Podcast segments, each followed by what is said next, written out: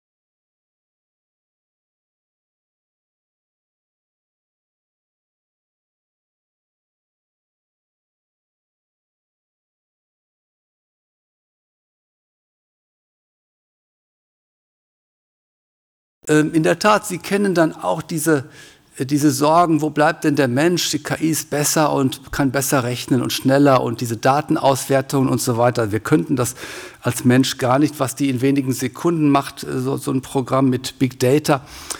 Ist das eigentlich schlimm? Und viele empfinden das als schlimm, so nach dem Motto, wir geraten auf eine abschüssige Ebene und bald braucht uns die Welt nicht mehr. Ich glaube, das ist nicht schlimm. Denn wenn KI nicht besser wäre als wir Menschen, bräuchten wir sie gar nicht. Dann können wir ja gleich selber denken oder selber Daten auswerten. Jede Technik muss in irgendetwas mindestens genauso gut, am besten aber besser sein als wir Menschen, denn sonst bräuchten wir sie nicht. Das gilt ja schon für einen Spaten. Wenn Sie Ihren Garten mit einem Spaten umgraben wollen, geht das leichter, als wenn Sie Ihre natürliche Hand nehmen zum Umgraben kommen Sie deswegen auf die Idee, sich den Spaten gegenüber unterlegen zu fühlen? Irgendwie eine dumme Frage, aber da muss ja was dran sein. Warum fühlen so viele sich der KI oder anderen digitalen Techniken unterlegen, aber dem Spaten, dem Auto, den normalen Techniken nicht?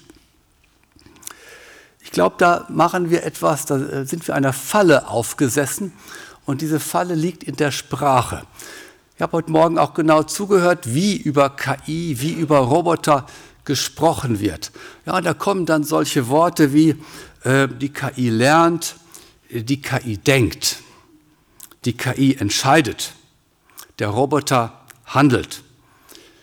Der Roboter zeigt Emotionen. Auch das kam vor.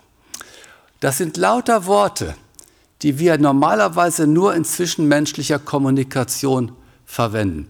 Wir vermenschlichen die KI bzw. die KI-gestützte Technik, wie sie in Robotern etwa funktioniert. Wir vermenschlichen sie und letztlich erliegen wir einem Fake dadurch. Also wenn wir sagen, der Roboter zeigt Emotion, das gibt es bei humanoiden Robotern. Ja, sie werden traurig, die können eine Träne abdrücken und so weiter. Wir sind viel zu schnell bereit, dieses technische Phänomen zu vermenschlichen. Ja, und dann auf einmal zu denken, der ist ja einer von uns. Ist er aber nicht. Der Roboter mag zwar Emotionen zeigen, er hat aber keine. Die ist ihm anprogrammiert. Oder wenn in der äh, Diskussion zum autonomen Fahren gelegentlich skandalisiert wird, darf doch nicht sein, dass das Computerprogramm über Leben und Tod entscheidet. Natürlich darf das nicht sein, aber das tut es auch gar nicht. Das Computerprogramm entscheidet überhaupt nichts. Das spult brav seine algorithmenhaften Schritte ab, gleicht die mit den Daten ab, die da sind, und dann kommt am Ende irgendwas raus. Das ist ein sehr, sehr komplexes Rechenprogramm. Das denkt und entscheidet nicht so, wie wir von uns Menschen gegenseitig annehmen, ohne es im Detail zu verstehen, dass wir denken und entscheiden. Und dadurch machen wir aus diesen technischen Objekten so etwas wie menschenähnliche Subjekte. Und dann kriegen wir auf einmal Angst. Aber da ist einfach ein tiefgreifender Fehler passiert in der Sprache. Und manchmal führt diese Miss, sagen wir, diese Fehlverwendung von Sprache zu ernsthaften Problemen. Sie kennen aus Zeitungsmeldungen bestimmt diese Frage, nehmen uns demnächst die Roboter die Arbeit weg? Ja, Zukunft des Arbeitsmarkts durch Automatisierung. Und sicher werden viele Berufe unter Druck der Automatisierung mit KI und Robotik geraten. Aber lassen Sie sich die Frage auf der Zunge zeigen, nehmen uns Roboter die Arbeit weg? Es ist Unsinn. Da, da rotten sich doch nicht ein paar Roboter zusammen und überlegen sich, jetzt nehmen wir mal den Menschen die Arbeit weg. Manager nehmen den Menschen die Arbeit weg. Ja, und der Punkt ist, wenn wir halt so locker diese Roboter vermenschlichen, dann lenken wir von den eigentlich Verantwortlichen und den eigentlichen Verantwortlichkeiten ab. Es sind die Menschen dahinter, ja, die Geschäftsmodelle, wie Klaus Kornwachs gesagt hat, die Interessen und Werte, die sich der KI bedienen, um etwas zu machen, was ihren Interessen entspricht. Und ich denke, da müssen wir viel genauer hinschauen. Jetzt aber endlich zu meinen Thesen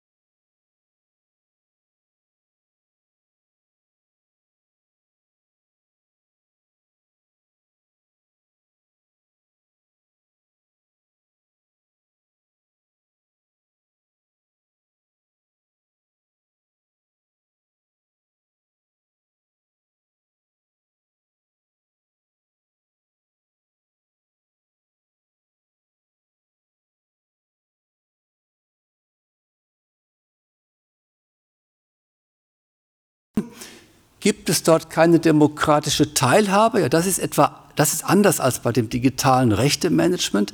Das heißt, da stehen Privatinteressen von Managern, von Firmeninhabern im Vordergrund, die eben, das ist niemandem vorzuwerfen, nach ihren eigenen Interessen ihre Produkte designen.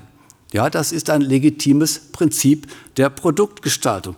Nur wenn ich davon betroffen bin, davon vielleicht gar nichts weiß und merke eventuell später irgendwann komische Dinge, dann ist ein Problem dahinter verborgen.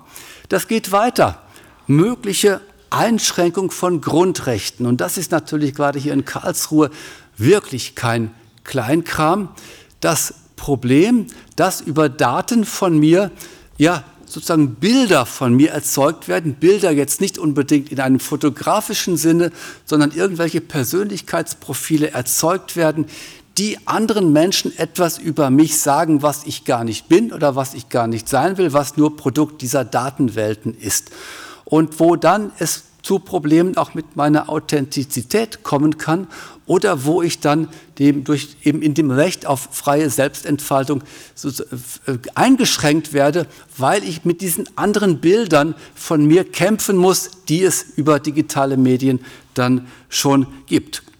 Das kann man weiterdenken. Ähm, das ist jetzt wirklich spekulativ. Ja, ich sage nicht, dass das passiert.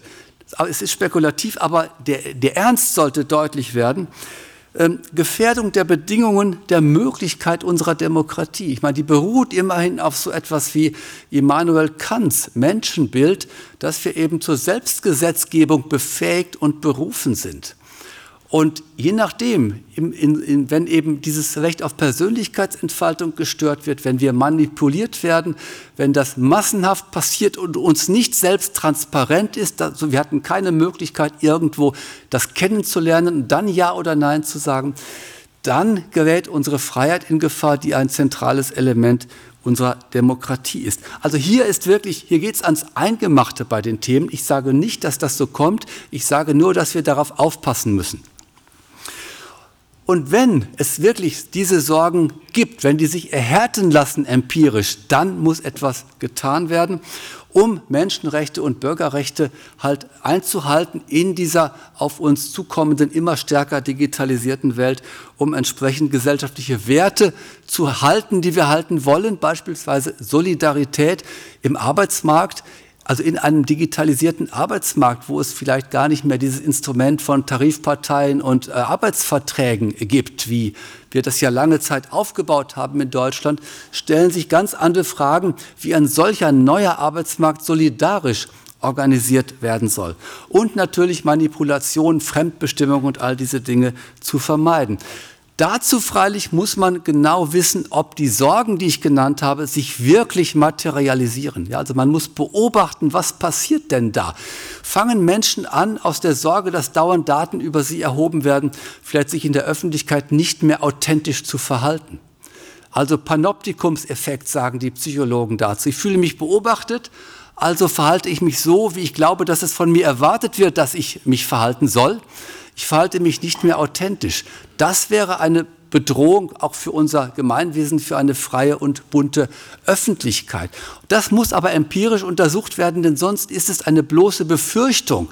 Wir brauchen das Wissen darüber, ob solche Effekte wirklich passieren.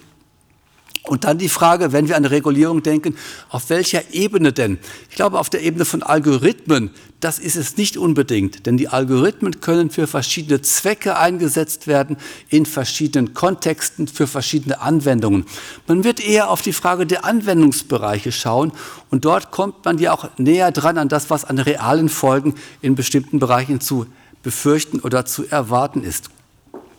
Speziell, ich muss leider schon ein bisschen ähm, schneller werden, Diskriminierungsrisiken, die Diskussion, ich kann jetzt zum Glück auch ein bisschen kurzer, kürzer sein, weil ja auch bei Frau Martin und bei Herrn Mentrup das schon angesprochen worden ist. Wir Menschen diskriminieren alle, ja, das geht gar nicht anders, aber wir haben auch Korrekturmechanismen bei uns selbst oder gegenseitig. Während wenn mal massenhaft dort Datenüberwachung angesetzt ist, Gesichtserkennung oder Merkmale werden zusammengewurschtelt, um irgendwie Kreditwürdigkeit zu testen, das passiert massenhaft. Und wenn dann kein Mensch mehr drauf schaut und wenn dann der Algorithmus halt seine dann Diskriminierung betreibt, dann passiert die auch massenhaft. Deswegen müssen wir da so genau nachschauen. Und ich möchte dem, was Frau Martin gesagt hat, eins noch hinzufügen. Diese Daten, also die KI lebt von riesigen Datenmengen. Das Dumme ist, dass alle diese Daten hemmungslos aus der Vergangenheit stammen. Ja, die KI ist nicht so schlau, die hat keine Daten aus der Zukunft. Und wenn in der Vergangenheit Diskriminierung da war, dann zeigt die sich in den vergangenen Daten, zum Beispiel über Frauendiskriminierung. Wir sind auf dem Weg, das zu vermindern und hoffentlich irgendwann abzuschaffen. Da darf man aber dann nicht mehr die alten Daten nehmen, denn sonst stülpt man die Vergangenheit über in die Zukunft und verhindert das, was wir eigentlich wollen, nämlich eine Verbesserung. Ich finde, diese Konservativität der Daten, die sollte man auch nicht vergessen. Äh, das ist letztlich eine alte Welt, in der die KI operiert. Ja? Ähm, denkt man oft auch nicht so weiter dran. So, und noch letzter Satz. Regulierung ist möglich und notwendig, aber anspruchsvoll. Ähm, es geht darum, auch in die Produkte hineinzugehen, ähm, in die Entwicklung hineinzugehen. Und das Ideal wäre natürlich, wenn wir KI und Datenmengen hätten, die diskriminierungsfrei sind. Aber dafür muss man erst mal sorgen. Wir sind am ITAS, am KIT durchaus dran. Es ist aber ein schwieriges Geschäft. Hier noch für den Fall, dass Sie nachschlagen wollen. Der zweite Eintrag ist die Diskriminierungsstudie. Die ist auch äh, dort verfügbar. Und damit mache ich dann auch endlich Schluss. Dankeschön fürs Zuhören.